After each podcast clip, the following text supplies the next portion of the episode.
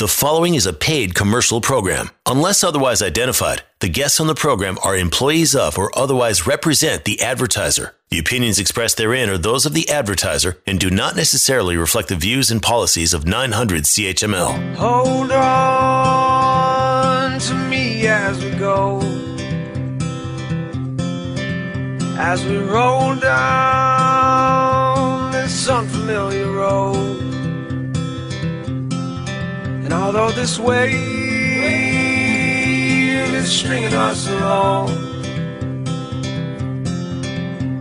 just know you're not alone, 'cause I'm gonna make this place your home. Good morning, everyone. This is Rob Golfi with REMAX, the Golfi team. Welcome to the Golfi Real Estate Show, Hamilton Edition, with host Rick Zamprin. Yes, welcome to the show. We have lots to talk about today on the Golfi Real Estate Show Hamilton Edition, including things you need to know when you're buying a century-old home. And what if a buyer can't close a deal? What happens to the deposit? We'll also talk about co-buying and why co-buying has skyrocketed over the last number of years. And a new report says Ontario is going to need 1 million homes to keep up with demand over the next decade. All that coming up here on the Golfi Real Estate Show. Don't forget, if you want to sell your home or you're in the market to buy a house, call Hamilton, Burlington, and Niagara's top real estate team, the Golfi team. 905-575-7700, online at robgolfi.com. That's Rob, Golfi.com. If you have a topic idea or a question for the Golfi team, send them an email, questions@robgolfi.com. That's questions@robgolfi.com. They're all over social media. Follow the Golfi team on Instagram, Facebook, and Twitter. Rob, what's happening in real estate these days? Well, a lot of things are happening. I just had somebody call me, and it was a friend that called me up and said, "Hey, Rob, I'm looking at buying this property, and it's a private deal. And is this a good deal?" And I says, and I looked at it. And I says, "It's a fantastic deal. Jump on it jump on it." I says, "Run!" Like the IKEA commercial, how they say, start the car. Yeah. They purchased this property at $1.2 million, and they had an appraisal done because it was a private deal. You have to get an appraisal. The appraisal came in $150,000 above what the guy paid for it. Wow. Incredible. Wow. So there's a seller out there. I'm not going to say who he is. It was a private deal. And he basically, now if it appraised at $150,000 above what this guy paid for, can you imagine if it was on the open market? Okay. So if this house was on the open market, he probably would have got, 1.4, maybe even $1.3 million for this house. Maybe $200,000-$300,000 over asking. So people, be very careful when you're selling your house. You will lose money, especially in the market we're in. Have somebody come to your house, get an evaluation, call me. We will come out. We will give you. We've saved so many people money that they were going to sell privately, and they end up going with us because they ended up with $100,000, $200,000, even $300,000 more. So people, when you're selling privately, be very careful, because you will lose money and you can't do anything about it after it's all said and done. That's one of the things that's happened this week. Well, I want to jump on this because obviously this home seller left tens of thousands of dollars on the table, if not a couple $100,000 on the table. Is the notion or the idea behind selling privately still the same in the pandemic as it was before the pandemic? Their sole reason to do so is they think they're saving money. I think if you're going to sell privately, you know what? Get an opinion out there. Be careful and make sure you got somebody experienced. Don't just get anybody that out there. Get an experienced realtor. Call us. I'm telling you, I'll tell you whether it's a good deal. I was just on an appointment. And I said to the guy, I'm ready there to put the thing. And he this other guy, this is a different location, said he was offered 1.3 for this house. I says, take it and run. He wants to list it at 1.7 or 6. And I said, 1.3 is what I thought maybe you should list it at. And he goes, oh, that's too low. I go, well, you're going to find out in 6 months that that was a good deal. And so be very careful. Like, I know we all feel like our houses are, you know, it's got more than the neighbors. It's worth more, you know, the location and all that kind of stuff. It is what it is. Your house is worth what a willing buyer is willing to pay. And right now we do have the house for sale, and we're not getting any showings at the price that we have it. He should have taken the 1.3, but he's going to find out later that number is going to be, I was right from the beginning. Mm-hmm. So, but you know, I mean, I get it. I understand. So we've got it listed, and we're slowly going to be dropping the price as time goes on. But he's taken the long road there. Yeah. Have we seen more home sellers going the private route during the pandemic, or fewer? I think fewer, because they know they can do better with going with a realtor. And then usually when it's a balanced market, then you see the private for sales go more often. But you got to be very careful. And I get it. It's expensive to sell a house. I understand. I mean, I in my 20s, I was not a realtor, but I was a buyer and seller of real estate as an investor. And I hated it. But now I realize as a realtor, the difference a realtor can make. And I've got another thing that just happened this week because of that. And experience the difference is a slogan sometimes we use, experience the difference. We have a gentleman, he had his house up for sale in August. And he took it off the market shortly. And I'm not sure what happened, if he was holding offers or not. Something that it didn't work out. 2 weeks in August, didn't sell. September, the same agent he used. Another 2 weeks, it didn't sell. Calls us up, and we look at it and say, okay, there's nothing wrong with the house. Like, why it didn't sell? We put it up for sale. We get $15,000 over the asking price.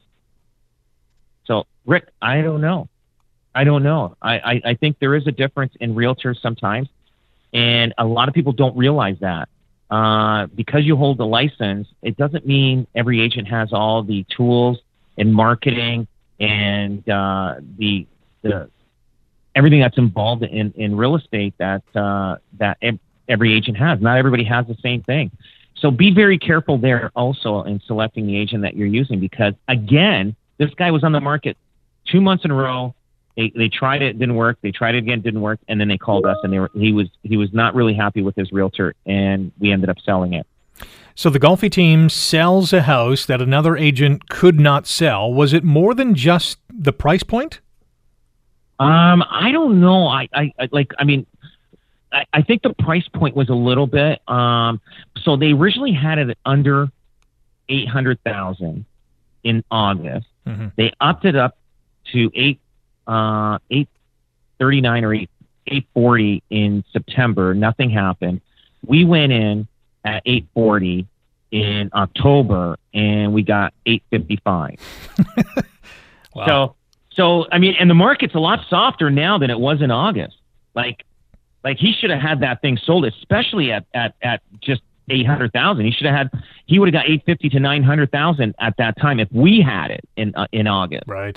So, yeah, that's a great point. Like I am tooting my own horn here, okay, guys. I understand, you know, I'm bragging a little bit, but I'm so passionate about this business, and I am so passionate about, you know, I hate to see people lose when there's better alternatives out there. And please, like, just, you know, do the right thing. This is an expensive investment you have here. Don't you know? Be careful who you use when you have this expensive investment. It could, you know, change what your outcome is going to be. So be very careful. Yeah, I wouldn't necessarily say that this goes down the bragging route. I think it's just proof positive that the system that the Golfi team and what you've developed, Rob, works and has worked for a lot of people and has saved some people money, has made some people money. And I think, obviously, as I said, the proof is in the pudding. But, you know, it goes beyond, and we've talked about this on past shows, it goes beyond just buying and selling homes. There's a lot more to it in terms of staging, marketing, social media, you know, using photography and video to hype up a property. It's really an all-encompassing system that you've developed. And it's the online presence. Like, yeah, you do see me out there when you're driving around, But that's nothing compared to what we do online. And the online presence that we have is superior than anybody else's.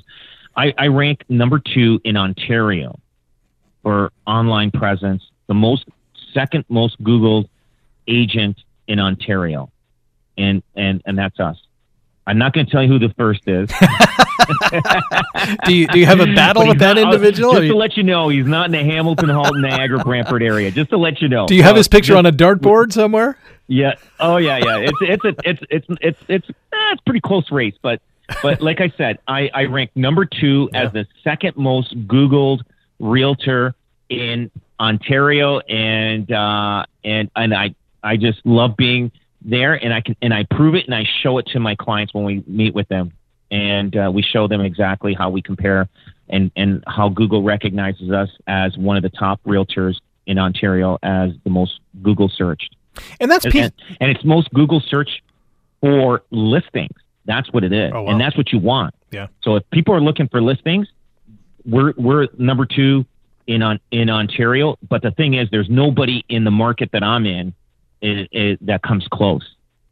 And that's peace of mind, I think, for especially home sellers who, are trying to get the biggest bang for their buck. They're, this could be their final move. They might be going from, a property to a retirement living, whether it's a retirement home or, their final home. And they want to know that their last or one of their last real estate transactions is going to be, get the biggest bang for their buck. So calling the Golfi team at 905-575-7700 will help you along your way. You can also go online, robgolfi.com. That's Rob, Golfi.com. When we come back, we're going to chat about, a couple things. Ontario needing a whole whack of homes to keep up with demand over the next 10 years, and we mean a whack.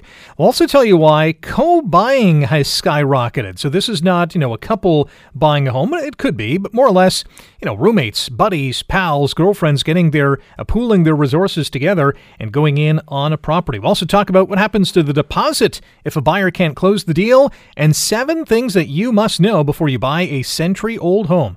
That is coming up next on the Golfi Real Estate Show, Hamilton Edition on 900 CHML. You are listening to a paid commercial program. Unless otherwise identified, the guests on the program are employees of or otherwise represent the advertiser. The opinions expressed therein are those of the advertiser and do not necessarily reflect the views and policies of 900 CHML. Our house in the middle of our street. Our house in the middle of our street.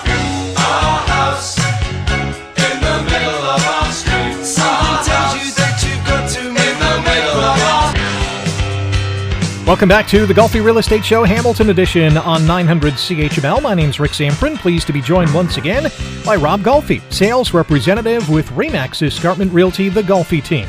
You can call Hamilton and Burlington's number 1 REMAX team in volume and unit sales at 905-575-7700. That's 905-575-7700. Online, the website is robgolfi.com. That's Rob, Golfi.com. And follow the Golfi team on Instagram, Facebook, and Twitter. And if you have a topic idea for a future show or a real estate email you'd like to send to the Golfi team, send it to questions@robgolfi.com. That's questions@robgolfi.com. Still to come, we'll talk about buying a very old home and what you need to know. And if a buyer can't close a deal, what happens to the deposit? But housing affordability has been a huge issue, not only here in Hamilton, the Golden Horseshoe, Ontario, but really across the country. And there's a new report out called the Smart Prosperity, or the institution behind the report is Smart Prosperity Institute. The report is called Baby Needs a New Home. And it basically says that Ontario is going to have to build 1 million homes over the next decade to meet the demand. That is that's a lot of homes. That is a lot of homes, but remember, I've been mentioning this in previous segments about it's gonna take. They're not gonna be able to match that. They're not gonna be able to keep up to that. There's no way. That is a strong goal, which they. I wish they can meet it, but it's gonna be tough because they've never. There won't be enough people to build these homes. There's not enough people to do it.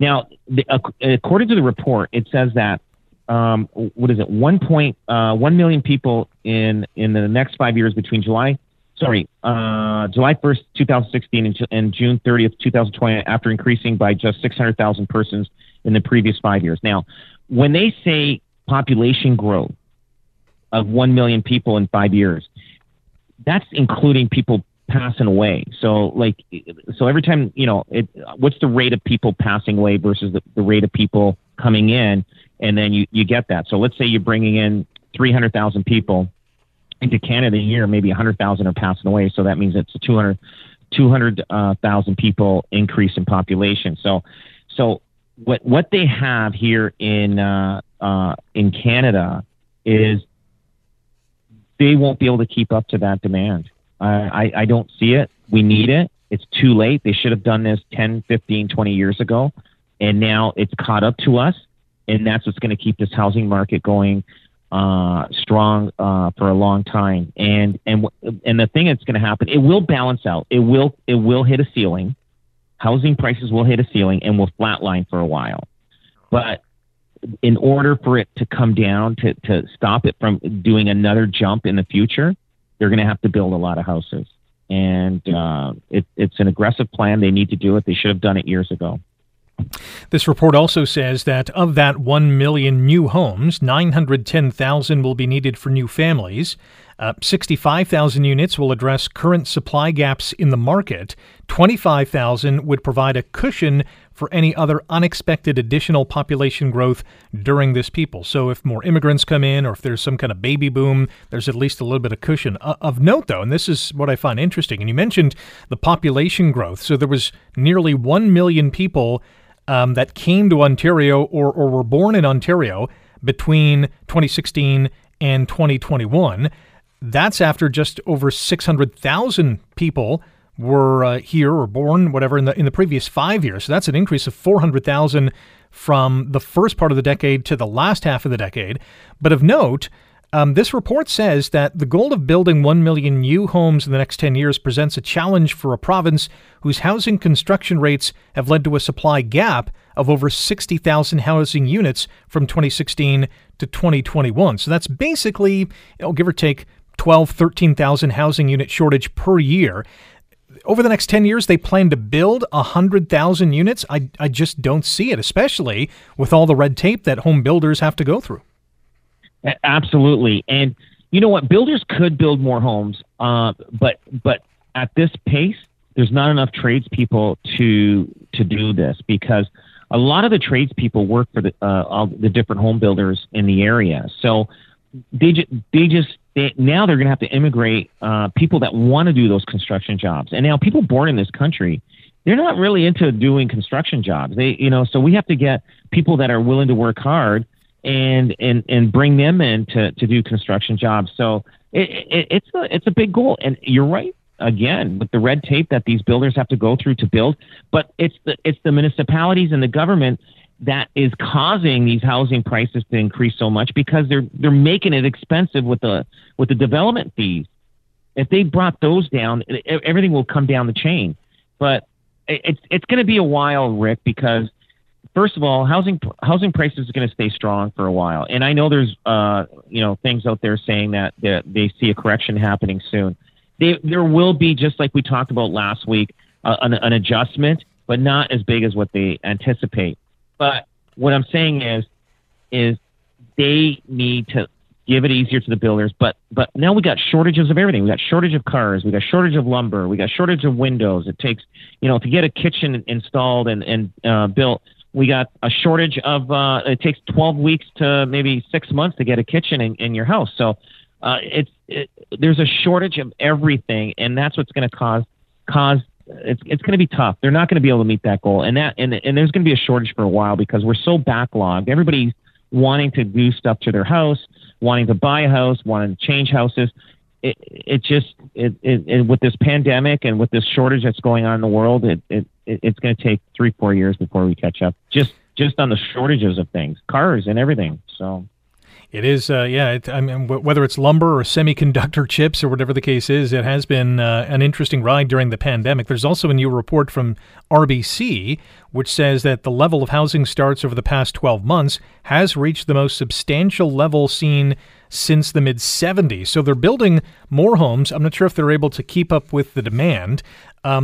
Coupled with that, you know, there's a pretty hot button topic in Hamilton these days, and that goes with urban sprawl and whether to build outwards and consume some farmland to build homes or to build upward, you know, keep our boundary as it is, but build up as opposed to out.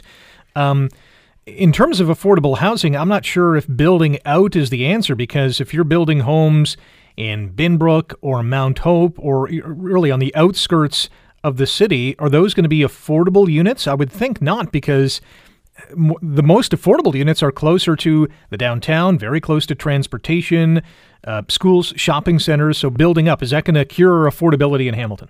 No, I don't think it will. They still have to build out. They still will have to build in Binbrook and all the outskirts, and everybody. And they're trying to preserve it. They're trying to preserve with the green belt. And but what's causing this preservation is housing prices moving up too much. So you know what? It's people don't all want to live in a 600 square foot condo, and I get that. Yeah. Single people, they're moving in. They want to start owning some real estate, and they want to live downtown, which is where everything's happening. And downtown, the only way you can do is go up. I mean, it's built out. It's done. So now those houses downtown that are century homes and stuff, they're going up in value faster than you can imagine. But they also need to build out in Binbrook and in the farmland. And I mean, it's going that way regardless. And every time they keep holding off, they're pushing the housing prices up. And I get it. You know, people want to keep as much land as possible, but hey, if you're bringing immigrants in, you're going to have to supply them with housing. So there's nothing else you can do but just keep building and building and keep going, and it'll keep the economy going. And now we're on that track where we can't stop.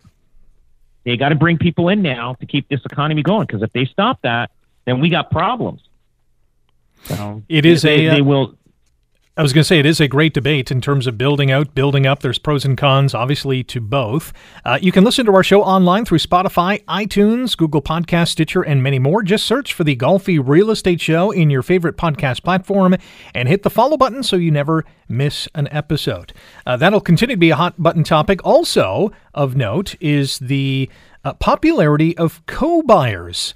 Co-buying homes has skyrocketed in the last 7 years, so much so the number of co-buyers with different last names has surged by 771% over the last 7 years, between 2014 and 21. That's according to research from Atom Data Solutions. That's a lot of co-buyers.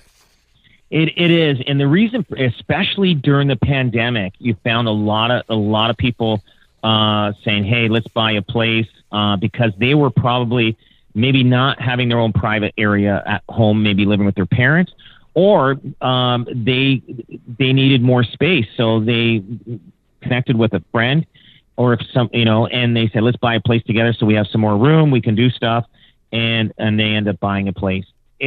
And a lot of that's happening. And it's the only way they can afford a house too now. It's hopefully it works out, because we've done shows where sometimes you buy a place with a friend or a family friend, and it doesn't turn out too well.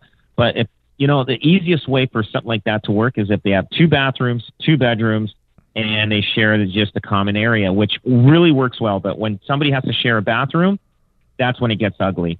But you're right. It is gone up. A lot of people are buying houses together. A lot of friends are buying houses together, so they just can get into the marketplace, which is a good idea, a great idea. And then from there, they'll build some equity, and then they'll go on to buying a single family or whatever they want, a house on their own. So it's a stepping stone for a lot of young people that are getting into the market, and a lot of students right now that are graduated. They probably still have student loans, and it's becoming difficult for them. So in order for them to qualify, they need somebody to join them in purchasing a property. You make a great point about the washroom, because the washroom Whether you are co-buyers or you're a family or whatever the case is, the washroom is that one room in the home where there's got to be some kind of checklist or schedule, especially if you only have one washroom. So if you have a family of 3 or 4, that washroom is a critical part of your day. If you have roommates that have co-bought a property, and you only have one washroom, maybe look for a home that has 2, because you're going to have a much more enjoyable experience, I think. Oh, for sure. For sure. You know what? It just depends. You know, you get like The Odd Couple. Remember The Odd Couple show? Yes. A lot of millennials may not know that, but The Odd Couple, and was it Felix and I forget the other guy's Felix name. Unger and who was the other one? Jerry, do you remember? Oscar Madison. That's it. Felix and Oscar. Oscar was the messy and, slob and everything. And Felix was the neat, organized guy. Yeah. And it drove Felix nuts because he couldn't handle Oscar's way. But I mean, they lived together and they were, friendly, and Oscar, purposely drove Felix crazy. But that's a comedy situation. But in real life that happened. Mm-hmm.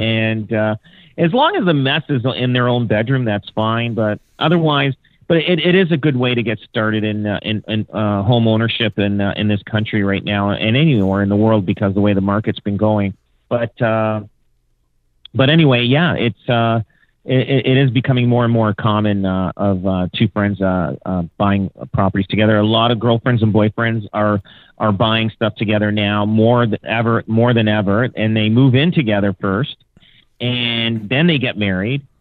So it's actually pretty good. It's not like the old days where, you left your home and got married and then you moved in together. Now it's the other way. So they looked at the older generation, say, I ain't doing that. So they're going, we're going to go for a practice run, and if it works out, then we're going to stick. Yeah. So then we'll stick to it. From April to June of 2020, 11% of buyers purchased as an unmarried couple, and 3% as for example, roommates. And that is up from 9% and 2% respectively from 2019. If there are people who are listening to this and their roommates, their pals, their girlfriends thinking, yeah, we should do that, what are some of the things they should take note of?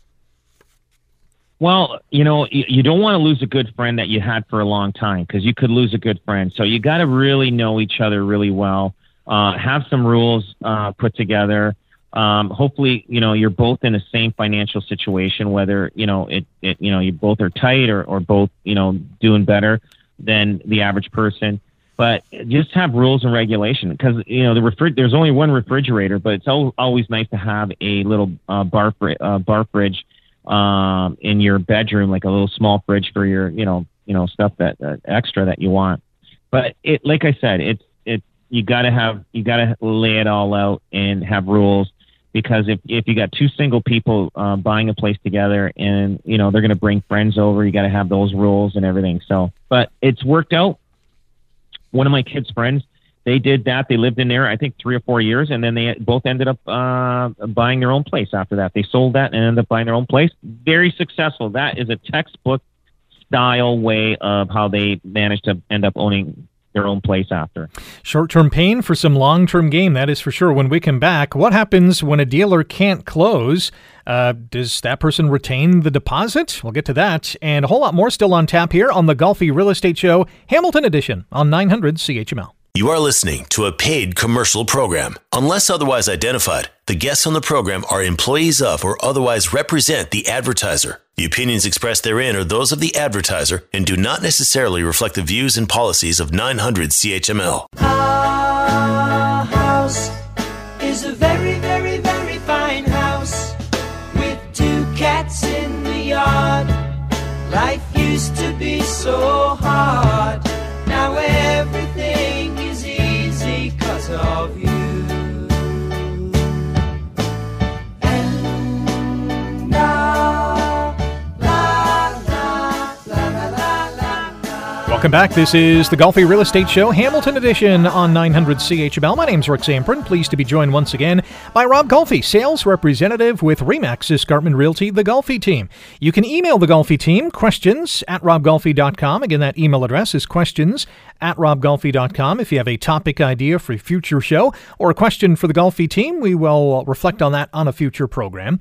Go to the website for the hottest listings in town, whether you're buying your home or you're selling yours. You got to get your home on RobGolfi.com. That's Rob, Golfi.com. How do you get your home on that website? Well, you got to call the Golfi team, 905-575-7700. That's 905-575-7700. You'll be dealing with Hamilton and Burlington's number one REMAX team in volume and unit sales. And follow the Golfi team on Instagram, Twitter, and Facebook as well. What happens to the deposit if a buyer can't close the deal? Does that money vanish, Rob? That's, you know what, I'm going to tell you something. That's the one thing that I do not like, that the law, the way it's set up for real estate for sellers. Okay. Everybody thinks this, and it's not really, it's true to a certain degree. If you put a $50,000 deposit on a house that you're buying as a deposit, right? The deposit, here's my deposit. And, you know, let's say it's $1 million house, put a $50,000 deposit. Now, let's say that guy does not close the deal, right? Mm-hmm. What happens to that $50,000 deposit? You think that the seller would get it automatically. It's not the case. Really? It isn't the case. I mean, they do get it, but sometimes it could take a year to get it. And it's aggravating, and I hate the way the system is set up, and it's always bothered me. And I like talking about it all the time. So, like, on the mutual release. So what happens is the buyer can't close the deal. Now, you have to have a signature from the buyer and the seller on the same thing saying, we're mutually agreeing that we're separating from this deal. We are not binding this deal anymore. But if the buyer says, well, I'm not leaving my deposit. Well, and the seller says, well, you have to because you didn't close. Well, then I'm not signing this agreement. So now you may have to sue that guy. Hmm. Now, if a small claims court is up to $35,000. So are you going to shortchange yourself if he doesn't want to leave? So now this deposit's sitting in trust. Nobody can touch it unless you have both signatures saying being released. And then sometimes you can't even sell the house right away because maybe this guy might win the lottery in a month from now, a month from the closing date. And says, hey, I can close now. Now, if you sell it to somebody else, he's going to say, so it's this damn paperwork that I hate about it. And now what it says here, it says claims and sums of money arising out of the above agreement of purchase and sale, together with any rights and causes of action that each party may have had against the other and the brokerage. And we direct the deposit holder to disperse the deposit. So basically they're signing something saying that once the deposit, whatever you have to negotiate to get the deposit from the buyer, from the trust account, they can't sue after. So I had a lawyer put up a clause. Now, every buyer does not want this in their clause, but every seller would want. And basically, I've got a clause that says that buyers, it says, what is it here? Agreement of purchase and sale. They can actually direct the deposit to the seller signed by either party. So basically, we can. I have a clause that where if the buyer does not close the deal, let's say he doesn't make an effort. Let's say it does close it a week later. But if he doesn't close the deal, it automatically the deposit gets to the seller without any agreement to sign a mutual agreement. That's the way it should be. Huh.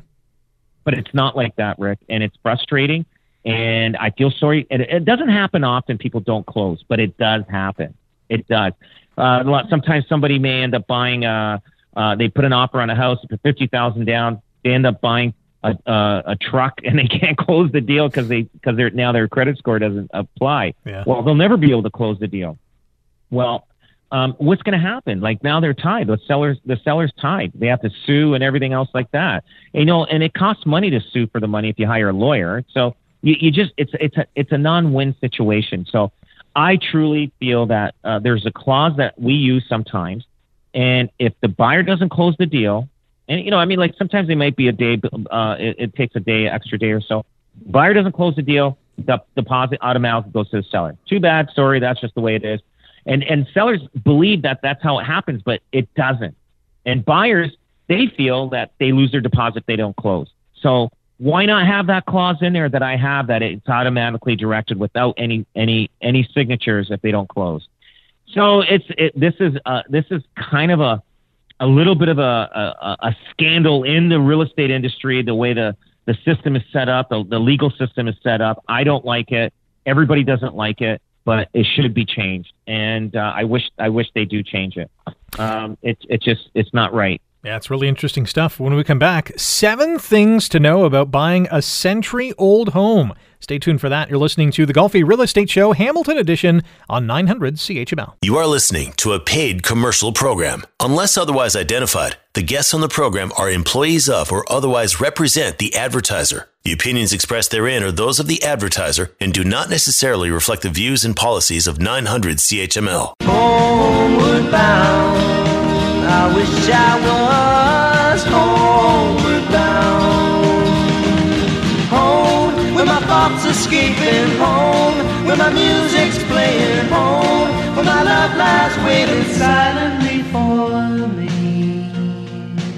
One last go-round here on the Golfi Real Estate Show, Hamilton Edition on 900 CHML. Rick Zamprin here. On the line once again, Rob Golfi, sales representative with REMAX Escarpment Realty, the Golfi team. You can find them on the World Wide Web. RobGolfi.com is the website. That's Rob, Golfi.com. Follow the Golfi team on Instagram, Facebook, and Twitter. And you got to call Hamilton and Burlington's #1 REMAX team in volume and unit sales, 905-575-7700. That's 905-575-7700. So you're in the market to buy a 100-year-old house. You've fallen in love with a century-old home, and you're willing to make the plunge. There are some things to keep in mind. Exactly 7 things, at least according to this article. I'm sure there's a lot more. But let's go through these 7 things, because some apply to really every house.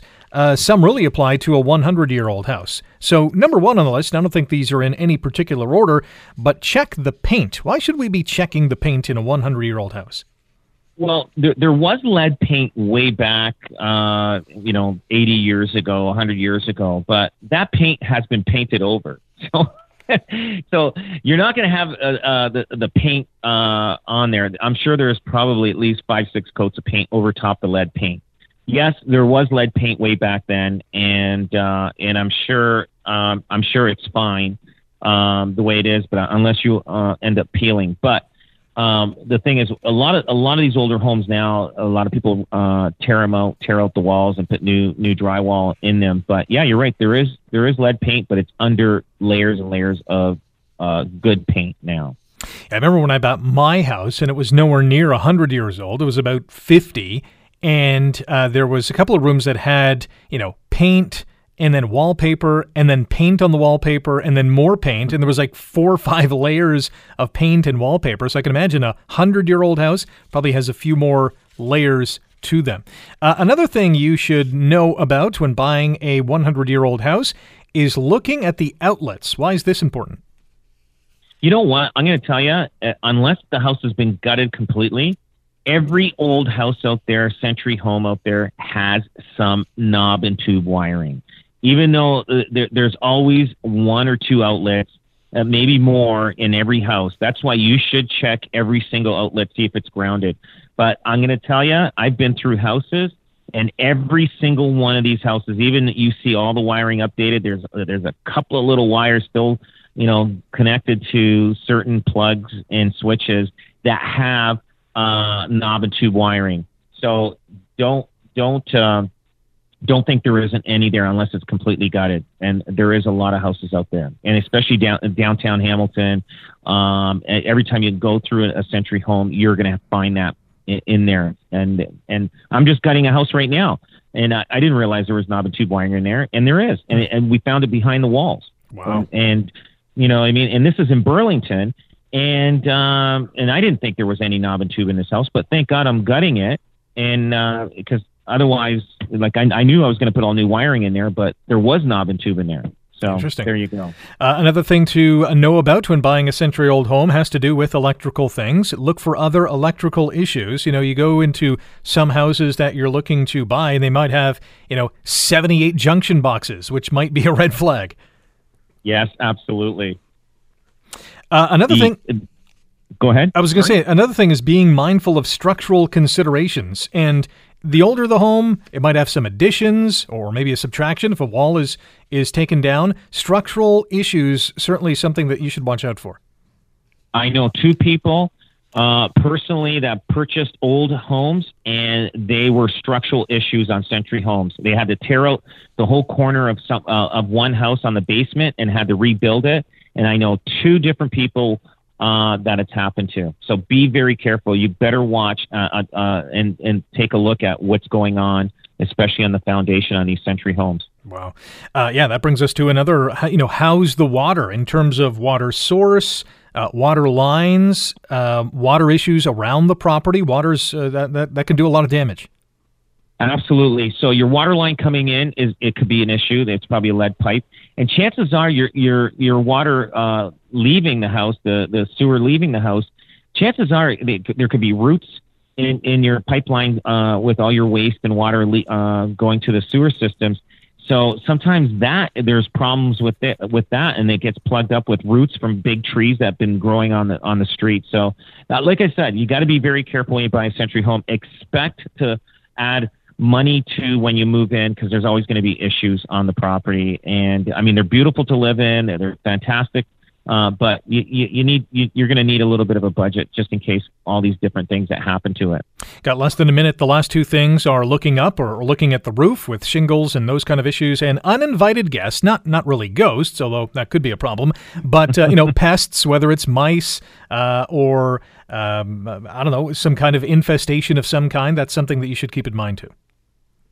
Yes. You'll find that mice love these old homes because a lot of them don't have insulation, and they can crawl up from the first, second, third floor, no problem with it. I mean, they can get in there, no problem on any house, but it's like a playground for mice to go into these older homes, and also check a lot of these older homes have plaster and lath, and wallpaper is really holding up the walls there. So press against the wall sometimes. Sometimes you think you can see the plasters is separated from the lath that's behind the wall. So you may have to rip down that wall to put new drywall. So always check that out. Good tips. Hey, call the Golfi team at 905-575-7700. Find them online at robgolfi.com. Thanks for listening to the Golfi Real Estate Show. We're back next Saturday at 9 on 900 CHML. The preceding was a paid commercial program. Unless otherwise identified, the guests on the program are employees of or otherwise represent the advertiser. The opinions expressed therein are those of the advertiser and do not necessarily reflect the views and policies of 900 CHML.